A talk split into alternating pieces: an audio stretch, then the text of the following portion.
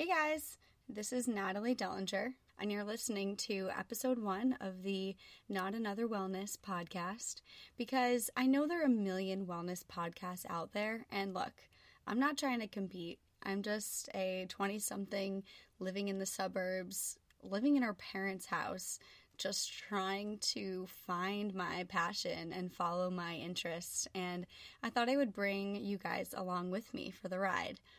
So I recorded this first episode a few weeks ago with a yoga teacher who I've gotten to know through the corporate yoga program at my work, and she's amazing, and she was one of the first people I decided to interview because of how passionate she is about yoga and how grateful I am to have met her and just have this practice built into my work schedule. It's been so therapeutic.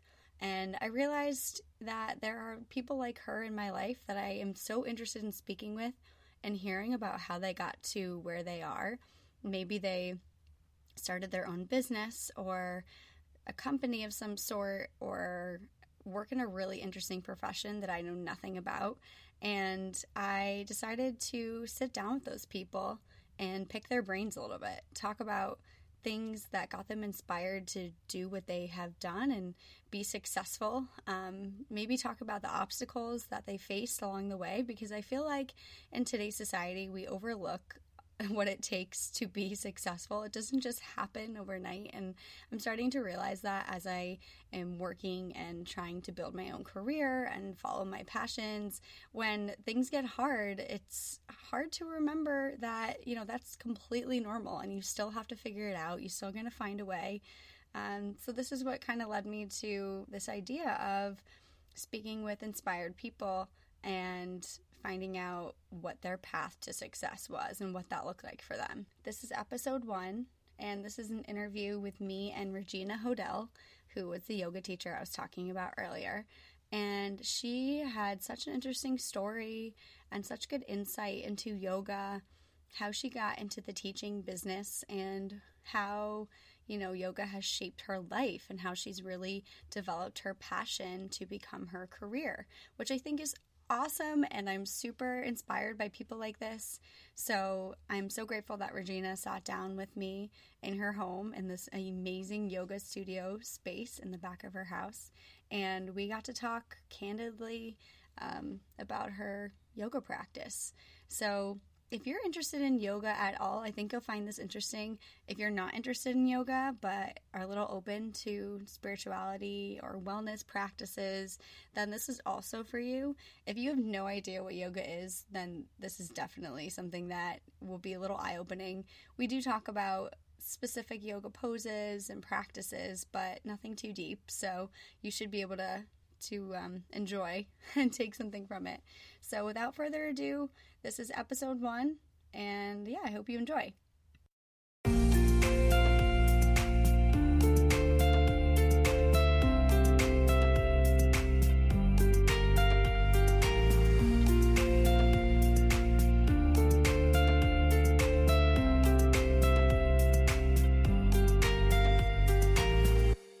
So we are going to go into Regina's life a little bit, talk about how she got to where she is today, and a current theme in that is yoga. So we're going to be talking about yoga and how you got to where you are now, and teaching and your own practice. But before we even get there, we should definitely start with introducing yourself. So who are you? I'm from Queens. I grew up in Queens, New York, and I have to say I was always curious about yoga. I had a friend who she and I went to high school together, and we talk about taking yoga. We wanted to explore it, and you know, and she told me about a lady who would teach in her basement in Queens, and we never ended up going together. But I ended up finding this lady and going to her classes, and I was like in my middle to late 20s. I want to say middle to late 20s, but I hadn't done. I did a little gymnastics in high school, and I was like raised in a big Irish Catholic family, so we didn't have I didn't take dance. I didn't get to do that stuff. I kind of wanted to, but I would just walk on the wall in my backyard to balance myself, and I literally did that. It was like this long stone wall, so I just would always walk along it, and whatever I did, I don't know, but I was just always curious about yoga. And so I started taking this class in this woman's basement. And then a few years later, I moved to Connecticut. I had my daughter, and we moved up here, and I started looking around for yoga up here. Did you find it? And there wasn't too much back. I mean, that was like 96. Yeah. So there was a class at a lady ran at the continuing education, like Stanford schools or Stanford. I don't know if it was Stanford schools. And so I would go to that class once a week. I started going to that, and then there was a yoga studio that used to be in Darien called Yoga Source, and I found that place and I started going there, and they did a yoga teacher training. And I guess, so I became pregnant with my son while I was doing the teacher training over there. Okay, so when was that? How many years ago? That was in, so he was born in 2000, so that was like 1999. Okay. 98, 99. So you moved up here in 96. Yeah. Okay, started exploring yoga. Yeah, pretty much. I was going to this lady's basement in Queens for like almost a year, I want to say. Almost a year. And she was awesome because she was Kripalu trained.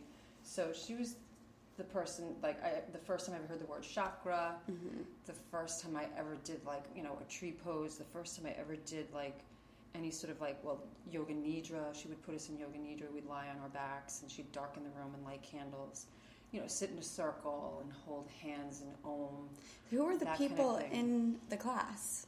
Were they older, younger? They were older ladies who go to her class. She was also a therapist.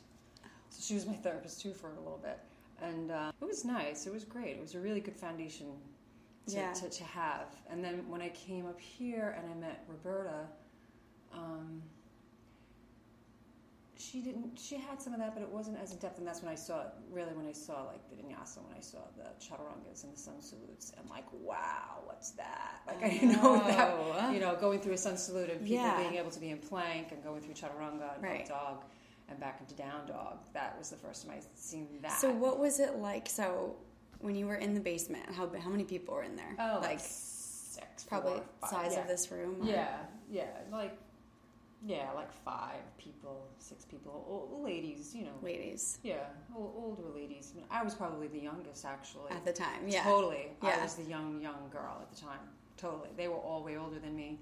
I had my daughter. I brought her in to meet everybody, like, because I had, you know, obviously left for a little bit. I was 9 months pregnant and came back, and they all hailed her. And they were all well into their 40s and 50s, maybe even one lady was probably in her 60s. And, so what was it about that first exposure to yoga, if you could think back? Like, what was the part that was like, wow, this is so good for my life, or I love the Shavasana, or this pose makes me feel, you know. I think it was the connection to myself. Yeah. You know, like I probably felt really disconnected from myself and who I was, and I was trying to find that. As most 20-something year olds were. I remember when I was working in the city. So before that, like I worked in the city. I was at the time I sold ad space for a little while for a newspaper, a free weekly newspaper. And there was a yoga studio over there on the west side. I'm not sure which one it is. It was like 27th Street. It might have been a Shivananda yoga studio. But I walked in there, and there were all these like white flowy curtains. I go through the door, and the person sitting at the desk had a turban on. And, you know, she was like, hi, so sweet and wonderful, come on in. And I guess there's probably incense burning. And I was like, hi, like, oh, you know, like, thanks. And I took a business card, and I walked out like. Yeah. I don't like fit that's in too here. Much for me. Like, I don't fit in here. Oh my God, no. She's like, come take a class. I was like, oh, I'll just take this little pamphlet, you know, and then I left, and that was it, you know. And it wasn't I think a lot of people's first exposure to yoga is something like that, or they think it's gonna be like that. And so they walk into a studio and they're like, I'm not something enough for this because it can be so strong. Like the vibe that she was probably giving off was probably so loving and open, and you're like, why are you like this? Like everyone else is just running around, and it's can be a little intimidating. It's overwhelming. Yeah, right. Overwhelming. I feel like it's overwhelming. It puts people because they're not used to that. It's true. Yes, it's very true. Because I can totally relate to that. Yeah, and thinking that yoga was this one thing and just being very turned off by it because I was like, well, I'll never be that peaceful or calm. Yeah, or, it's hard to fit in. Like I think a lot of people. Part of the reason why I like what I do teaching corporately because a lot of people are intimidated by yoga studios. Yeah. You know, like I just fell into it. I really did. Like I wanted to so badly. Like I needed something. But I know that a lot of people are very intimidated by it, and it's not easy for them to go into that. Yeah. So then when I moved to Connecticut and then I started going to Yoga Source, I was looking for something to do. One of my really big, most important things was that I had my daughter. There's 5 years between my son and my daughter, but I didn't really have a career, something that I loved, that I, you know, and I knew that I would need something like that. And I was really trying to establish myself in a career. Hence, I was working at the radio station for a while because I love to use my voice. Like I have this voice thing. I also sing. Maybe not so great, but I do sing. And so I was looking for something, and I wanted to get something established before I even had more kids, knowing that I would need something. So when I started going to Yoga Source, and then they had the teacher training program, and she was one of the first teachers to offer that, and like she created the program herself. It wasn't something that she like was able to like, you know, buy or you know. And so, and I did that training. I became pregnant with my son, and I got away from it a little bit, and then I got pregnant with my third child, my second son, and then just got back to it by, I taught there for a little bit at Yoga Source. Oh, you did. So you got trained there. Yeah, I trained there. I taught there for maybe a year, like on a Saturday morning. And, you know, it was hard. It was hard. It was like that, those things like that. Like you're saying, like you're getting more deeply into something, and I didn't know a lot about it. And there were people who were way better at it than I am. What did you think of your training? Mm-hmm. Like you don't have to say that. I mean, it was okay. It wasn't, you know, it certainly wasn't adequate. I hate to say that. The woman who did it is actually, she passed away, so it wasn't adequate. How long was it? It was like 4 months, but it was like we met spread like, out. Yeah, like we met maybe once or twice a week over the course of 4 months or something like that, I want to say. So it's one of those things that it's so great to do, but it kind of opens your eyes to how much more there is and things you can't learn in a short course. Yeah, you can't. And you can't master. And I think, I don't know. It also was a little, I don't know, put me off wanting to jump in. So where did you do yours again now? I did mine while traveling. I did it in Bali. Okay. But mine was 3 and a half weeks. Okay. Like full intensive. It was like a foundational sort of yoga thing. Like just to learn how to. It was a YT 200. Okay. But I was just curious because I know a lot of people, especially when they have a life already, they can't just give up 3 weeks of their time.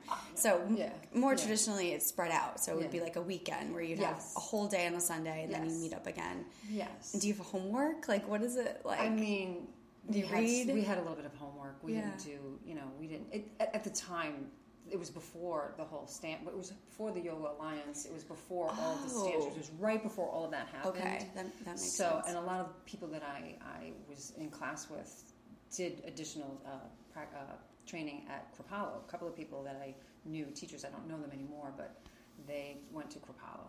So I did that, and I taught a little bit, and then I had a couple more kids. And how many kids do you have? I have 3. I just have 3, but I had my 2 boys, and after I had the 2 boys, you know, that was it. Like I was just mom for a long, long time. Yeah. And then I started going to Tully, and I was we were members there, and I started taking a class there, and I fell in love with the teacher there, who still teaches there, Rita Trieger.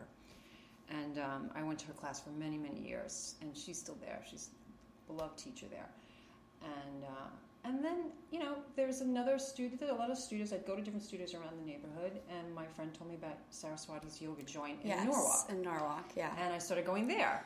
I fell in love with the teachers there. It was above the pizza place. It was above the in that really awesome wooden floor. Yes. I love that. From what I just discovered, somebody else got that space and is opening another studio there. Oh, really? Yes, yes. I love 2 or 3 yoga, I think. I wondered... I mean, they moved into a more accessible location in a way because there's better parking now. Saraswati. SYJ. Yeah. So you did kind of bounce around, but you were teaching at one point. I taught off and on for a long time. Okay. I taught off and on for, I taught with Do Yoga, and then I would sub. I would go to Do. When Jen first opened Do, I don't know if I subbed for her when she opened at Camp Avenue. But I would sub. I would sub for Rita. That's what I started doing. It's funny how you forget. Yeah. I would sub for Rita at Tully a lot. So that's how I got back into teaching. So I was kind of like, I was young. I was like, because Tully is an older crowd. So when I was going then, I was one of the younger people there, and I was a little better at yoga, just, you know, the fact that I had a younger body. So I ended up like, and she knew I had some training, so I would sub her all the time.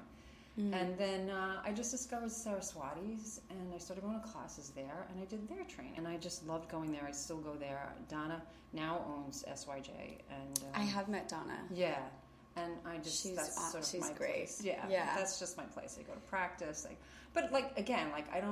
used to go to classes like 4 days a week when I was in training and when I was like really learning. Right. And you know, it wouldn't be unusual for me to go to a class 3 days a week, and I don't know if I ever got up to 4, but I'd practice at home, and then I just, you know, worked to get teaching jobs. I just like got a lot of gym teaching jobs, and the corporate ones. Yeah, the corporate ones I got. You know, like, can you sub? Were those advertised? How did you find that one? I got word of mouth. Word of mouth. I was at Do Yoga, I guess, and they needed a sub.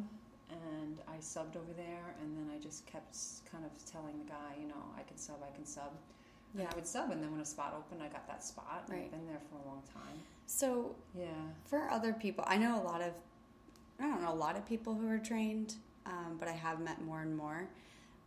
Now with the Yoga Alliance, do you have to be registered to teach? Okay, because I was wondering that. Because I looked it up. I made sure they knew so they couldn't find this yoga school I went to. It was international, and then the name was a little funky. And so I did request them to look up the place that I went, and they verified it. Because someone said to me, you have to be registered with them so that you have some kind of insurance, because there's liability for teaching. Yes. There is a big risk with that, I guess, if you're teaching older people. Yes. So how do you... I guess that was like 3 questions. Yeah. So basically, so let's talk about how you get these jobs, most of word of mouth, and then you don't need to be certified. So tell me about that. Right. Mostly word of mouth, those jobs. Yeah. You know, really knowing somebody, going to the studio, and they need a sub. I ended up at Darien Y, and Jen Irwin was teaching there, and that spot she was leaving, and she knew that it would open up, and can you fill in that spot? And at the time, I was looking for work, and I had that time slot open, so I took it. Same sort of thing. I think actually I have to thank her, because she also got me into 901, which is the GE building up in Norwalk. Okay. And they needed a sub there, and, you know, can you sub? And I got in there, and that's how I got in there, and I've been there for many years, and I love it there. I just, you know, the spot open, and the gyms are managed by, you know, those companies that go into corporate offices, like where we met, and they manage the gyms, and so that's Health Fitness, and so yeah, you know, just kind of word of mouth, going to classes, and, you know, maybe finding a teacher that is open to mentoring or letting you sub, right? Yeah, you know, at starting a studio. Small. Studios I bounced around from. I just got into the corporate thing, and my schedule is full, and I like sort of the independence. You know? Like I kind of. It just hasn't worked out for me. There's just been... Yeah. It just hasn't worked out. I don't even know if I can explain it. I've been in and out of studios, and it just never stuck. Yeah. But that's cool, never stuck. You obviously were meant to teach and to do your own thing. Yeah. Your own blend of studio, your own practice, corporate yoga places, gym yoga. People, I think, are hard on, like, gym yoga. People who are really, really passionate about yoga will look down upon the gym yoga and say, well, that's not yoga. And I completely disagree with that, because that's how I got into yoga. Yeah. So I'd mentioned I was an athlete in high school and college, and yoga was available to me as a what's the word, like a break, like day, a rest day, a stretching. Yeah. And I was injured a lot with my athletics, and yoga was there. I think I discovered it in college, but I think that it being accessible to people in a gym, in a corporate setting, in not in these studios. Yeah. Back to what we were saying, where you walk in and it's like this overwhelming, which is fantastic, but not everybody is at the right place in their life to be open to that. Yes, and it's true. The gym yoga, even, like, I started going in college, and it was a yoga Pilates blend, and I had no idea what that was, but I knew because I was swimming in college, I needed something to stretch because I wasn't doing that on my own. No one really is good at that, and recover, and it was building strength in my body in another way that was helping with my... So I think the gym yoga is great because it's so different than physical exercise, but it's restorative. It teaches you how to be in your breath. It teaches you how to treat your body. It teaches you how to relax, and all these things that are so good for everyday life. It doesn't have to be this crazy... sweating workout. Oh, sweating workout, and even all the way to the other extreme, like hours of meditation and to get benefit out of it. Yeah, it's true. But I find that people, they really like those aspects. Yes. Which, you know, goes to show you how, you know, we are, where people are just so disconnected. Yeah. You know, I think it's has a lot to do with, you know, with that disconnection and with I mean, I don't know. I mean, I raised my children Catholic, but we don't go to church, you know, like, and it's hard to, and I was conflicted in the middle of that because that's what my husband wanted. Mm. So, you know, people are disconnected from themselves, and I think that's part, that's what draws them, you know, to something like that. And they'll be open to stuff like that, like to the breathing, or I might, whatever, you know, blurbs or things that I throw in and trying to be more connected, or... you know, that sort of everyday stuff. It's a practice every day. I agree. And that's what I liked. So, okay, so obviously I did yoga with sports. It was never just yoga. It became more and more important to me when I was traveling because it was accessible. There was free classes, and I started getting more into it. But you lose it, like just like anything. If you don't practice it, or you get busy, you start have family, or for me, I started a new gym endeavor, and then it kind of fell to the wayside. But coming to your class, it started with just the little mantras, the things you would say. I would come to a class just stressed out in the middle of a work day. It's hard because you're under pressure. You're on work time. I struggle with not having the classes be bigger. Yeah. But then, and only really recently, I'm like, you know, people are working, and, you know, and they'll say to me, and it's like, it's hard for them to get away. It's hard. And then to get back to it if you do get away. Yes. Right? So it is, yeah, absolutely. And I think even though I have the certification, there's something, like you were saying before we started recording, there's something about being led in a self-care way where you can turn off your own schedule and just be led by somebody. Right. Oh, yeah. And that's in the middle of the day. It's so refreshing to have everything that you're going through at work. There's just so much pressure from the minute you pull into the parking spot too. And I just found that there'd be days where I was just so carried away with my work or personal life, or that yoga is something you really have to surrender, and you have to just like let all that go in the time that you're practicing, because you need to focus on breathing and being there, being present. And you would say something about just like self-love. You would say things like, okay, let's put your hand, one hand on your heart and on your belly. And it might be at the beginning or the end, but there was just one day I was like, this is exactly what I need right now. You said something like, be easy on yourself, or... forgive yourself today, or something. And I just had this full body like sigh and just relax. And I was like, this is so, it's such a gift that you can give that to people. I love to hear that. And then I realized it's like, it's almost like a, how does she know? Yes. She says exactly what I need. Yes, it's like reading a horoscope, or pulling out an intention card, and just it just resonating. Or and I think yoga and the things that come through it, a lot of it is, it's just simple everyday reminders that someone needs to tell you for you to like hear. And then when you hear it, and when you were there, that like you were exactly where you needed to be at that moment. Yes. Because it resonated so much. Especially and I that had day. No idea, right? No, you don't. But like it's like the universe knows. Yes. This is where she needs to be right now. This is what she needs to hear right now, and it's going to resonate with you. Yeah, I love that. And you just take what you need that day, and there's such a, so I mean, that's going great. During lunch and then going back to work is like it's a hard thing to get back to a little bit. Yeah.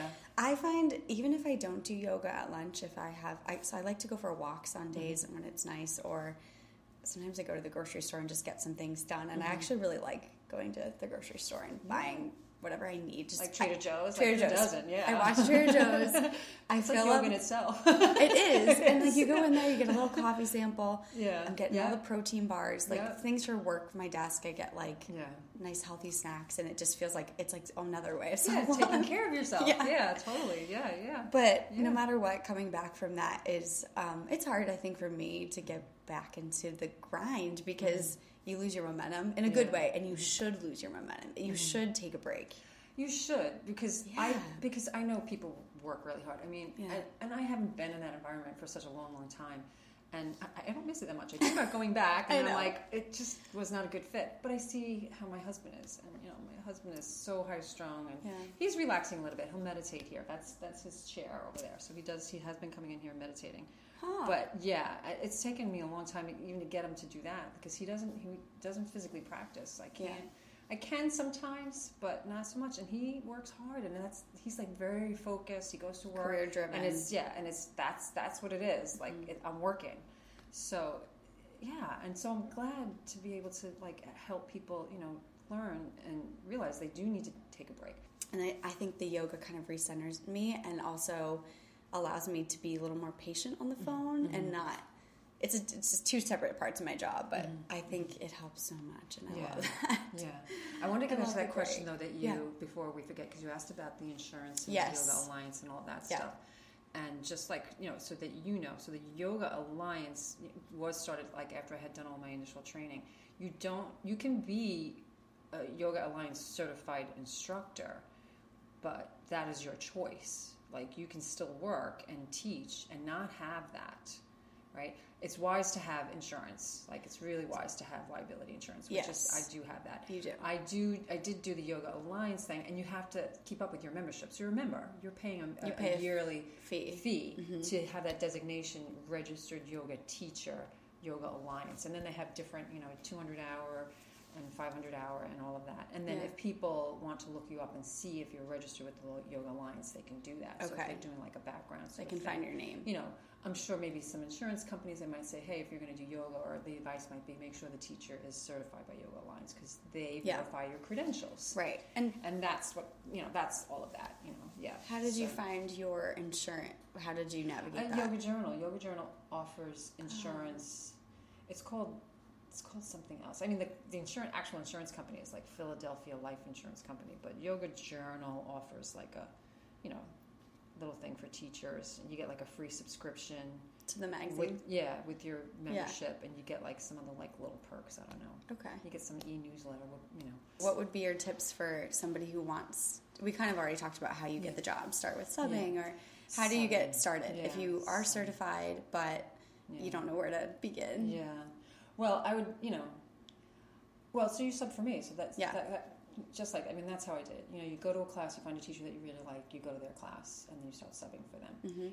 Mm-hmm. I'm still figuring out how I want to incorporate teaching, because right now I love my practice from you.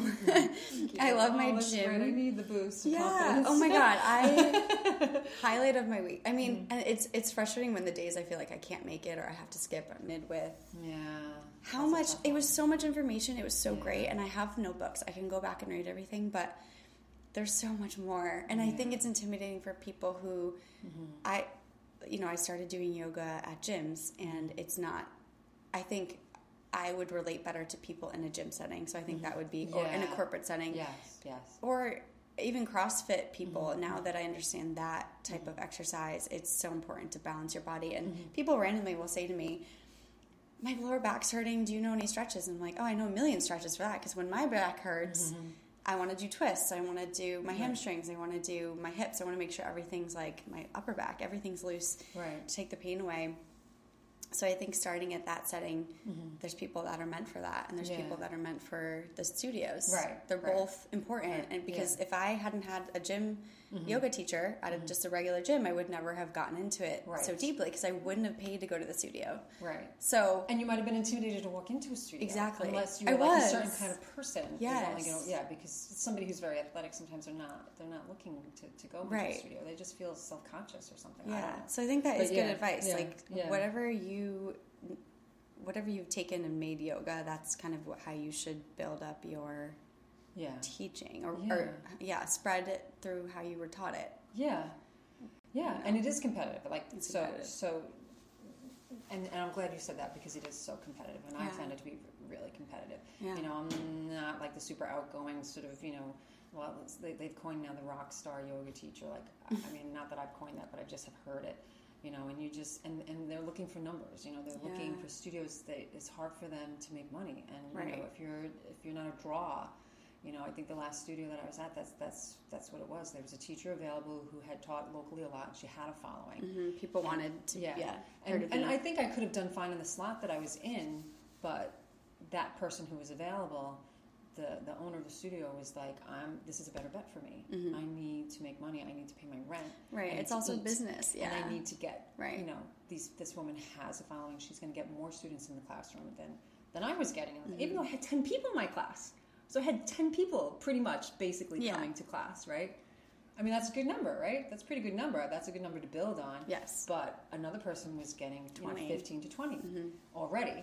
And she wouldn't have to wait for me to build my base, you know, and work out the glitches, work out the kinks that, you know, that she was considered to be a kink, you know, in my, you know, so I just. But, you know what, I'm glad that you are doing what you are doing and that you've made it work, because it is so helpful for people that aren't really, people I work with who really do love coming to the class and get so much out of it.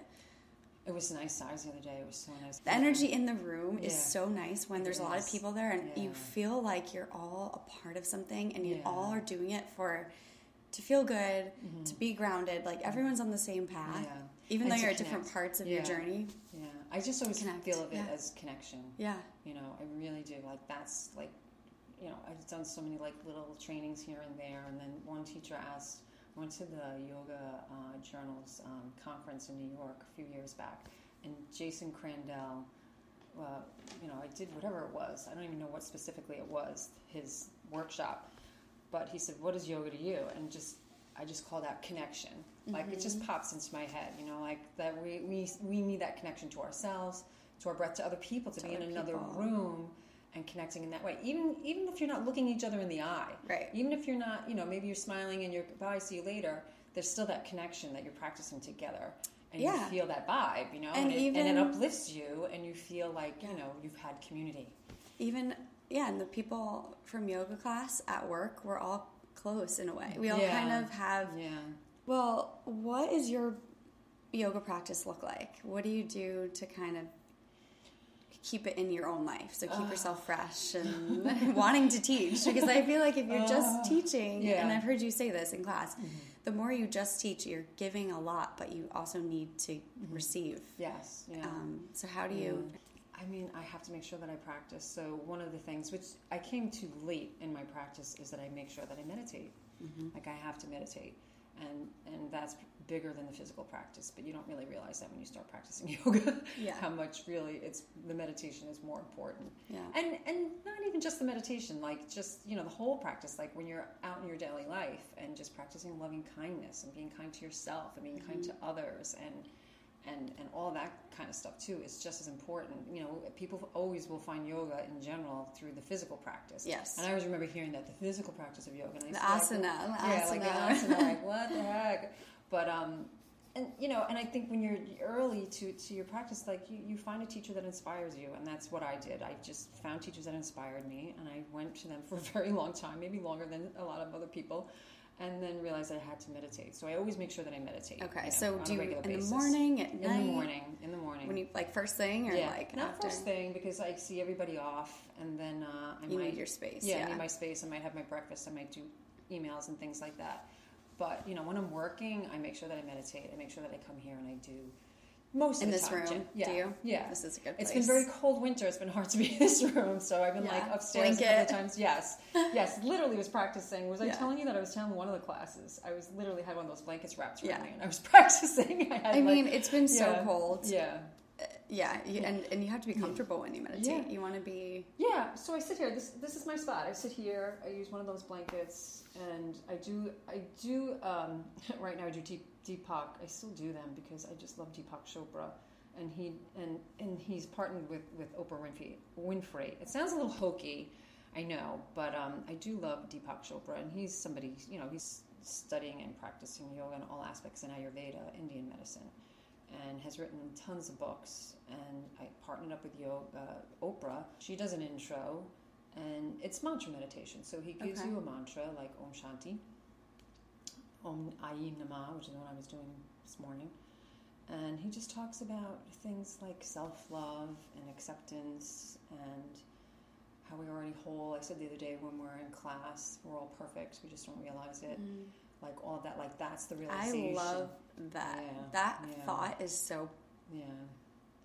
I sometimes there's something I've read on the internet, and it says, no matter what, every cell in your body is doing everything it can to do the best it can for you and keep you alive. And it's like, that's perfection. Right.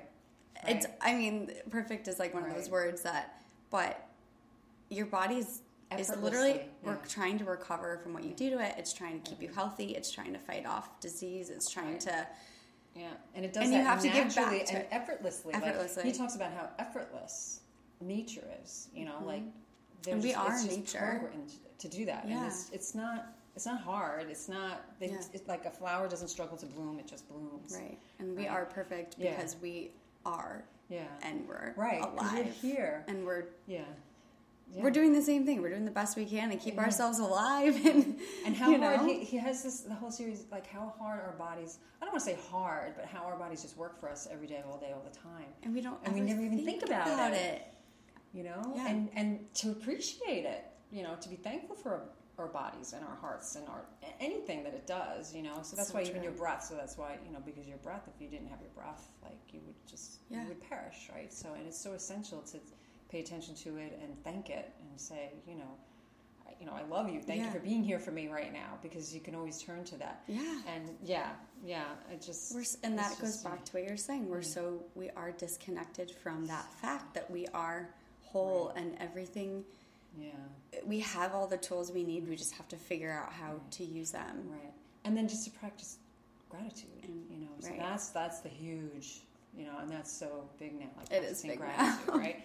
Being grateful for what you have, focusing on the good things. Mm-hmm. There was this thing on Facebook. I mean, Facebook is controversial, right? Social media, because we all spend too much time on it, and it's not always good for us. But there was one thing I saw, somebody, an Indian boy, I don't know if it really matters that he was Indian, but obviously he's, you know, being raised, you know, either Hindu or Buddhist, and he's like, people practice being miserable, like practice joy. And he's the most sweet, adorable thing with his Indian accent, you know, like, what do you practice? Do you practice being angry? Like, he's asking these questions, like what he's been taught. He's probably like 5 or 6.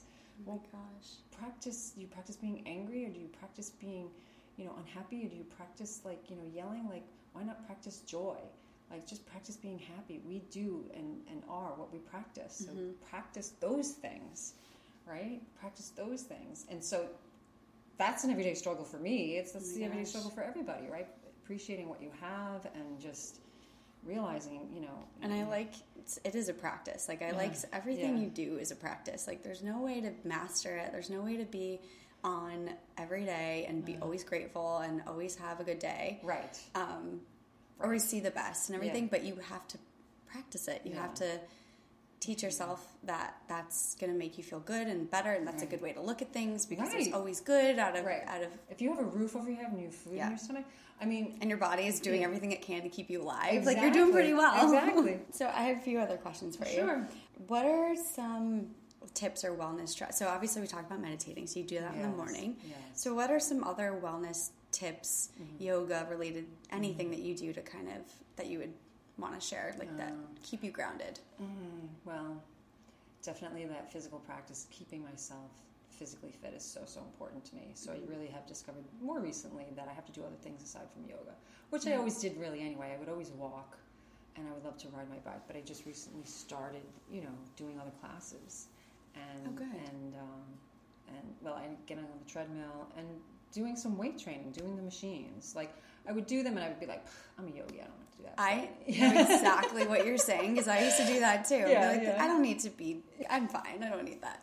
But you kind of do, especially as you get older. Yes. To keep your body as strong, Yeah, it needs different things. So, it does. So not that I would be, you know, just solely weight training, but just to do different things and do the machines every so often, maybe once a week. Mix it up. Yeah, mix it up. Keep moving. Yeah, yeah. Get on the treadmill, get on the stepper. But I love that. I do, you know, I make sure that I keep active. Moving. I do some things I could do. I want to definitely probably take a run today, treadmill run.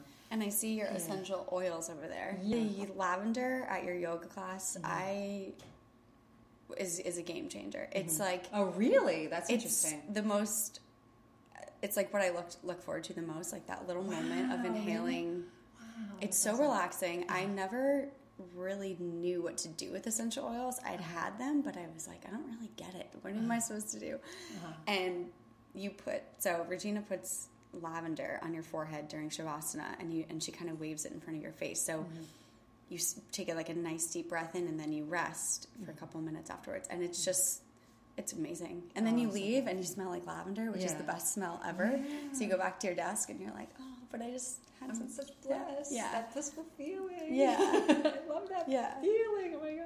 One of the other things about, though, like self-care is like I make sure, although it's been very hard to get outside, get outdoors, get into nature. Nature is so big. It's been so hard this cold weather, but I dragged my husband out yesterday, like, what, we got to go outside, and I make sure I'll get out and get some air and enjoy nature. We go hiking a lot. We go up to Ward Pound Ridge. You ever go up there? We go up there. We love it up there. We go to Mianus. You know, we make sure. I always just make sure like that. That's one of the things that we do. You know, we get out into nature. They're saying that's what doctors are prescribing people. Like, okay, here's the pill, but also, like, go outside for 10 minutes a day and just, like, stare at, you know, whatever, go for a walk, stare at the trees, like, look at the birds, just, like, living and flying around and, like, keeping themselves alive in the winter. It's ridiculous, right? Such a simple thing. So simple. Yeah, such a simple thing. Powerful. I get such a kick out of the squirrels in my backyard. Yeah. You know, like, and they're always out there. I always see them. I have a lot of windows, and I just will watch the squirrels. You know, I'll just sit and watch the squirrels in the morning before I have to run out and teach. I'm like checking my emails, I'm having my breakfast, my coffee, my tea, whatever. Yeah. I do a little bit here. When I practice physically, I'll come down here and I'll be like, I gotta, you know, I'll pick one or two poses. You know, I'll go through something and I'll just decide what pose I'm definitely going to teach. Okay, and, so I was going to ask that too. Like, how much of the class do you have planned before? Not too much. It's like a couple of aspects. You know, definitely a pose. Like, I know I'm going to do this pose today. And I'll try to plan, like, the centering, you know, what I'm going to say, how I'm going to start the centering off, what I'm going to say. Throughout the day, just based on how you feel. Yeah. Or what you think. Or what my meditation might have been, or what's been going on in my mind, you know, what I've been working on, like, what's been sort of, you know, what I've been cognizant of, which is, like, really my breath, too. Like, recently, I'm always coming back to that, because my favorite teacher, Donna Jackson, she always emphasizes the breath. And it's not breathing exercises, which are very big in yoga, which I have learned and I have taught, but not recently. But she'll just say, you know, breathe and focus on that breath and making it more meaningful. So last week, was I saying that in class? Like, just, you know, almost like you're diving underwater. Think about how essential it is that you take that really good, strong, mindful breath before you dive underwater. Right? So what if we breathe like that all the time? Mm-hmm. What if we were so aware of our breath like that all the time? Mm-hmm. Every time you breathe in, or any situation that you're in, you know, when you're like, any situation, when you're working, just breathe, right? But so mindful that, you know, it's, I don't know, that it's permeating and you're just really making sure it counts, which I have to work on that because I can breathe shallowly and I can forget to breathe. Yeah. And, you know, I had another student ask me, and, you know, he said, I breathe really shallowly. You know, I need some breathing exercises. And I was like, well, you know, 3-part breath. Diaphragmatic breathing, low belly, chest, upper chest. 1, 2, 3. Just follow it in that way. And I still have to do that for myself. And I, you know when I stop breathing the most? It's kind of crazy when I'm cleaning my house. Anytime I'm cleaning. Like tension, like hold your breath while you do it. Holding my tension. Holding my breath. There's tension. Like if I know how to get the kitchen cleaned up before I gotta like go get ready for my day, or if I'm like, if I know, you know, it just has to be clean and I have other things coming after, I will end up like holding my breath. I have to tell myself, breathe. What are you doing? Why hold your breath? Stop, you know? Breathe. Yeah, and most people don't notice that they do that, and that's why, for me at least, yoga and meditation, mm-hmm. when you're forced to keep yourself breathing deeply, mm-hmm. so say in meditating where it's you're just being told to breathe in and out and keep it even, keep it deep, like full breaths. And then you do have moments where you're just like running around and you realize you're holding your breath and you're like, this is the opposite of my meditating and I need to come back. Yeah. I need to like check in and just keep reminding yourself. Yeah. And reading too, that's the other thing. Reading A New Earth, I started to pick up again by Eckhart Tolle. Oh yeah. I want to read that. That's on my list. And I just read like the first chapter and I'm like, I have to read this cover to cover, this darn book, because what I'll do is I'll look and I'll see what I'm interested in, and that's what I read. Mm-hmm. I don't read the book cover to cover. I'm like, oh, that looks interesting. So I flip around. So stuff like that, quotes, I'm really into quotes right now. I like Judith Lasater. Awesome. She's, I have a book by her, Living Your Yoga Practice, I think it's called. Judith Lasater. I think that's, and what else? There's just different books that are inspiring, you know, quotes. There's one that I have that, they're basically floating around the house, Natalie. Thich Nhat Hanh has this book, Be Here Now, or it's not Be Here Now. I've heard that. You are here. I don't know exactly where it is. I jump up and grab it. He talks about appreciating your body parts. So he would like say sit and breathe and think about your liver and say how much you love your liver. Thank you, liver. I love you. Oh, and thank you, you know, pancreas. Like he was like going through these body parts, you know, and just think about your body and your heart and say thank you, my heart. I love you, my heart. And literally going through each part of the, you know, my legs, my feet, my hands, like, thank you so much. My bones, my muscle. And just appreciating that. Like, just start appreciating your body and loving your body. Just your body. And stuff like that, you know, we just will read things. I like the daily reminders because it's hard to keep it all organized. Yeah, it's hard. It's balance. Hard. Yeah. What you need. But... yeah. Yeah. So good. I had like other questions, but I think we covered it, and we can do this again. Sure. In the future, and just like we'll pick another topic and just go into it. Yeah. This was so fun. We could do some yoga if you want. Yeah. I know. Next time, I'm not dressed for it now. But play around. We could do some yoga. Yeah. I'd love that. Thank you so much for having me. Namaste. Namaste. That was episode 1 of Not Another Wellness Podcast. And I definitely wanted to start with yoga as the first theme because I love yoga and it's been such an important part of keeping my life balanced. And Regina was the perfect person to talk about it with. And you can tell we're both really passionate. So I think that speaks for itself. And yeah, stay tuned. The next episode is going to be about Reiki. I got to sit down with a Reiki master, which was amazing, and talk all about what Reiki is and how she got to become a Reiki master. And if any of you have any insight or any feedback, or even if you want to be interviewed on the podcast or know somebody who you think would be a great guest on the show, send me an email. You can contact me at notanotherwellnesspodcast@gmail.com. So thanks for listening, guys, and namaste.